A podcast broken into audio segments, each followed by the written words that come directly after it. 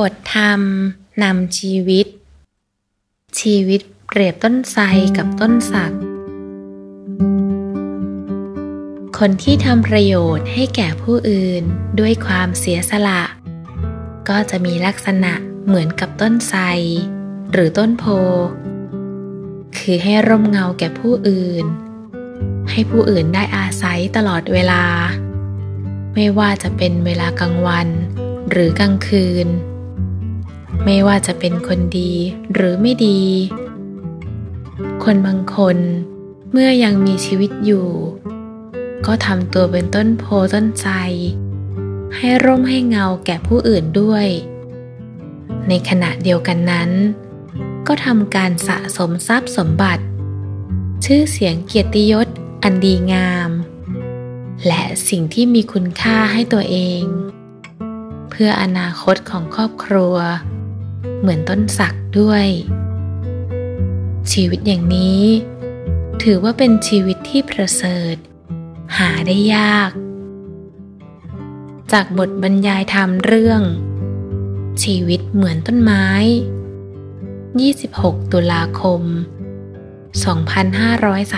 2534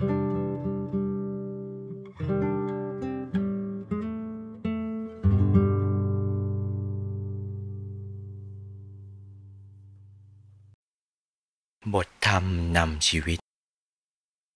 เรื่องปกติ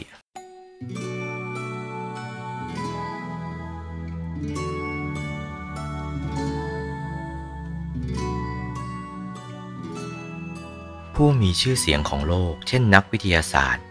นักดนตรีหรือมหาเศรษฐีระดับโลก ล้วนเคยผิดหวังกันมาแล้วทั้งนั้น แต่พวกเขาไม่เคยท้อเมื่อผิดหวัง ลุกขึ้นมาสู้มาลองใหม่ จนได้รับความสำเร็จสมหวัง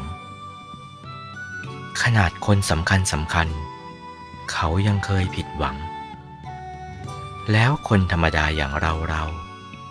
จะสมหวังในทุกเรื่องได้อย่างไร จากหนังสือคำพ่อคำแม่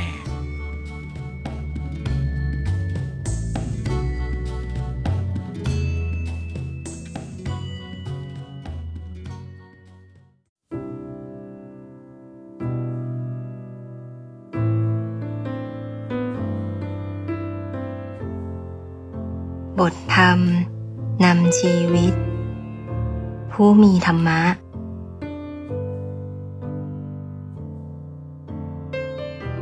ธรรมะ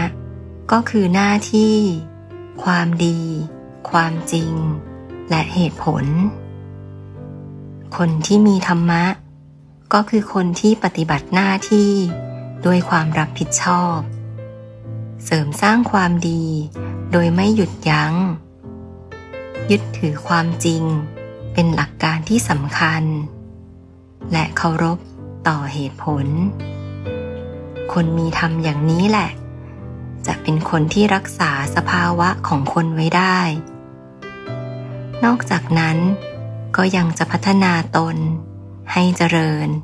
ให้งอกงามได้โดยลำดับ โดยไม่หยุดหย่อน จากบทเทศนา ธรรมจริยากถา 11 ตุลาคม